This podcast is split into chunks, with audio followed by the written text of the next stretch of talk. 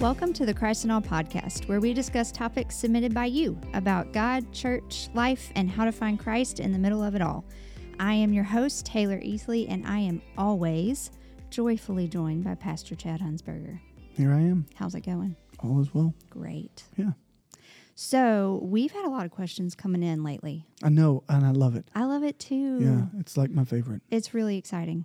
Um, so today's question is interesting, and I'm really curious how you're going to talk about it, okay, actually, because I feel like our culture is extremely different than biblical times mm-hmm. culture. Yeah, yeah, yeah. And, and sure. you know, we're America, and they weren't. Yep. So um, the question that we have for today is, do angels and demons play the same role now as they did in Bible times?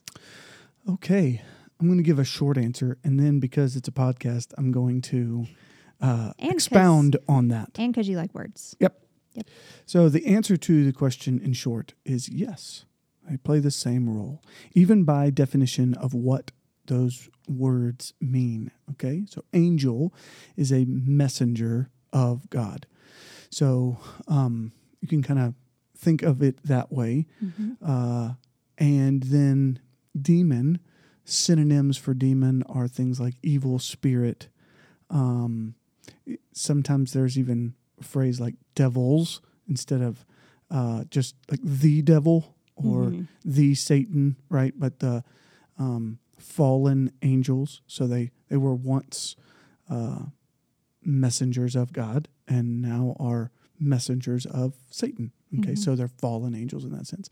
So when when thinking about what their role was in Bible times, we most frequently see them um, declaring, um, making things known, right? So uh, we're getting close to Christmas, so you kind of think of the the angel role to um, Mary mm-hmm. and to Joseph and to the shepherds, and the uh, angel's role in saying, uh, glory to God in the highest. Right, so mm-hmm. you, you see the multitude. the multitude of heavenly hosts. Um, there, there's other words that get used to describe uh, what we would include in the angelic being. Heavenly host is one of those. We would we would include seraphim. Mm-hmm. Um, so that's I think Isaiah six, right, uh, where they're. The seraphim have six wings, two they covered their face, two they covered their feet, and with two they flew, and they are calling out one to another, holy, holy, holy is the Lord God Almighty, and the whole earth is filled with his glory, right? Mm-hmm. So so there's those kind of pictures that we have. Uh, then we have things like uh, a um, an angelic guard at uh, the Garden of Eden. You have the holding a fiery sword. You have the... Um, Archangel Michael and a role he plays, and a, a Archangel Gabriel, um, kind of the communication role, and so those those kind of things are ones that we know about certainly in Scripture, and and there is this other thing that I think we have plans to try to record a podcast about, um, just spiritual warfare and mm-hmm. some that happens. So I'll reserve some of that uh, to. for a future podcast, but um, some of the what we kind of have in our mind that go is going on between um, angels and demons, maybe like on our behalf, if that makes sense, or for or against us. Um, and so sometimes I, I think uh, we have imagined those things, not necessarily because the Bible says so, but Uh, whether it's cartoons that have made us think that way, or um, or even a, a fleshing out in some way of what we've seen uh, in Scripture. And so it's it's kind of guessing about some of that. But what I would say, the reason I say yes, they are doing the same now, they have the same role, is um, is because of what they're described as. And how, like, that's not a thing that comes and goes, right? So they don't mm-hmm. uh, have this one job and then lose that job uh, just because time presses Best. on, right? Yeah. Um, so there, there's not a reason to assume that they have taken on a new role.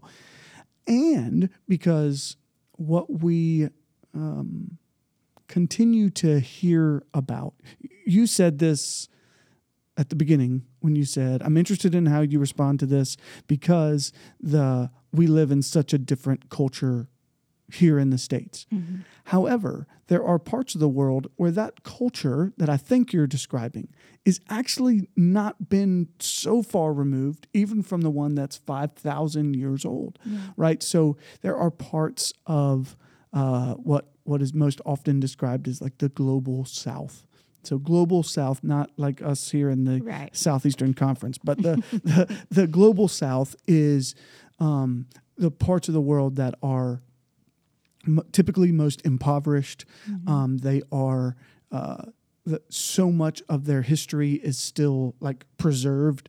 Um, so much, uh, and you're, you're thinking about places like, uh, certain parts of Africa, uh, certain parts even of South America, some of those type of, of, of places where, um, the culture there has not advanced Uh, in the sense of some of the technologies and some of the modern conveniences, even with even small things like uh, roads. And I mean, they, uh, those aren't small things, but like uh, big things, right, that make right. up cities and all of that.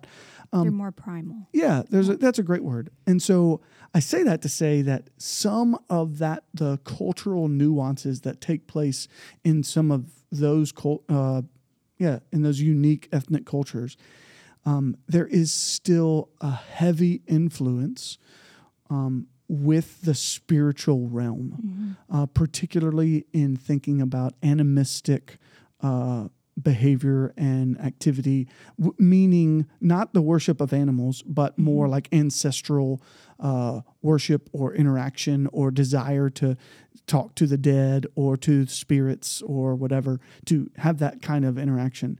And so what we do see, though, is that in some of those places, uh, we have many reports, and these are documented by uh, uh, like strong believers um, today, but ones that have had visions, dreams, um, where there was some sort of angelic being that gave warning to like prepare for a missionary.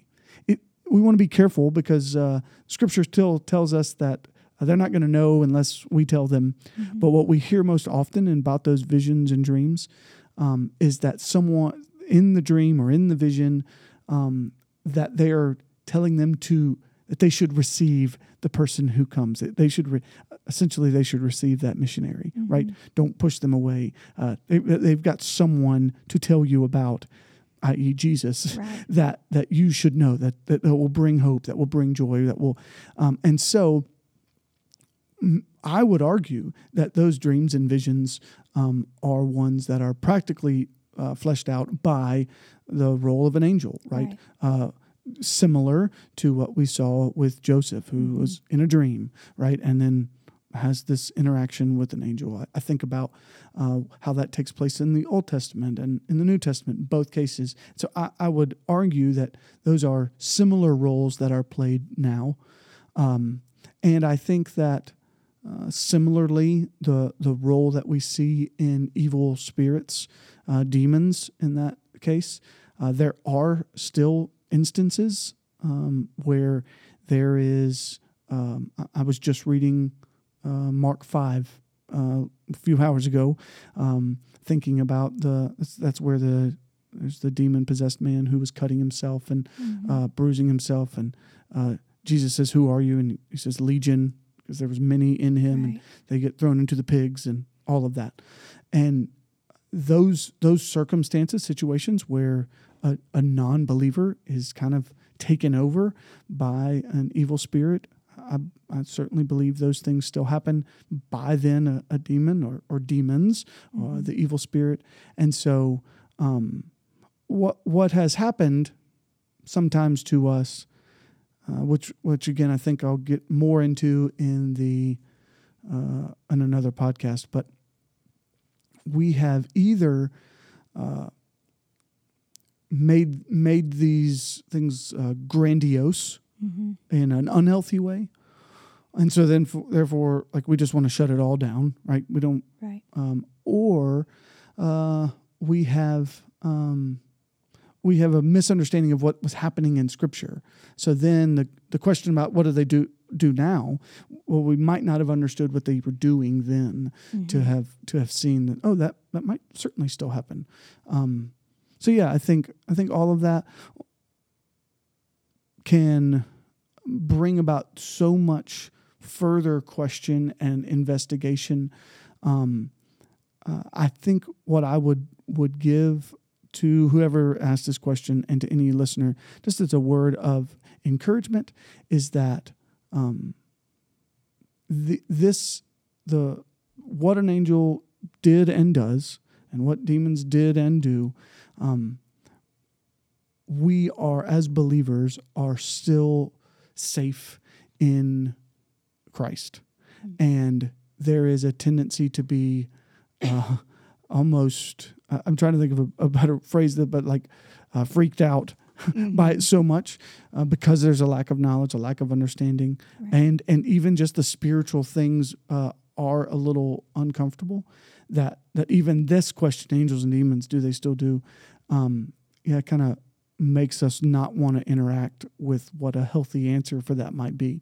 So I would I would just say no, rest in the fact that uh, that Christ conquers, that Christ mm-hmm. wins.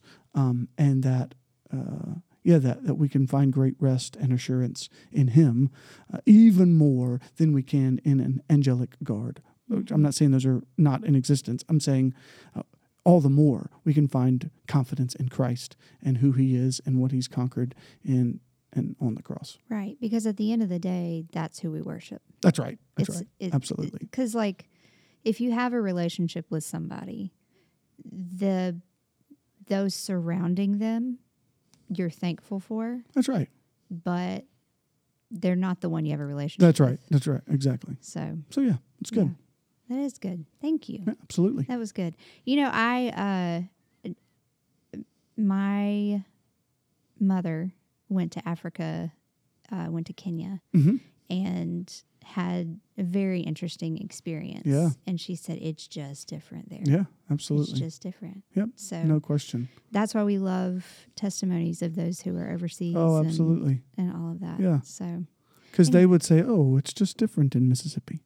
Right. About, about us too. Just differently. Right. Right. right. So those right. are absolutely the case. Yeah. yeah. Good. Awesome. Well, thank you. Well, that wraps up this episode of the Christ in All podcast. You can catch a new episode each Wednesday. If you enjoyed this episode, do us a favor and leave a review on Apple Podcasts or post it on whatever social media you have. Uh, this helps other people find us. If you want to submit a question for us to discuss, you can send it to info at colonial heights dot org. We can't wait to hear from you, and thanks for listening. We'll be right back.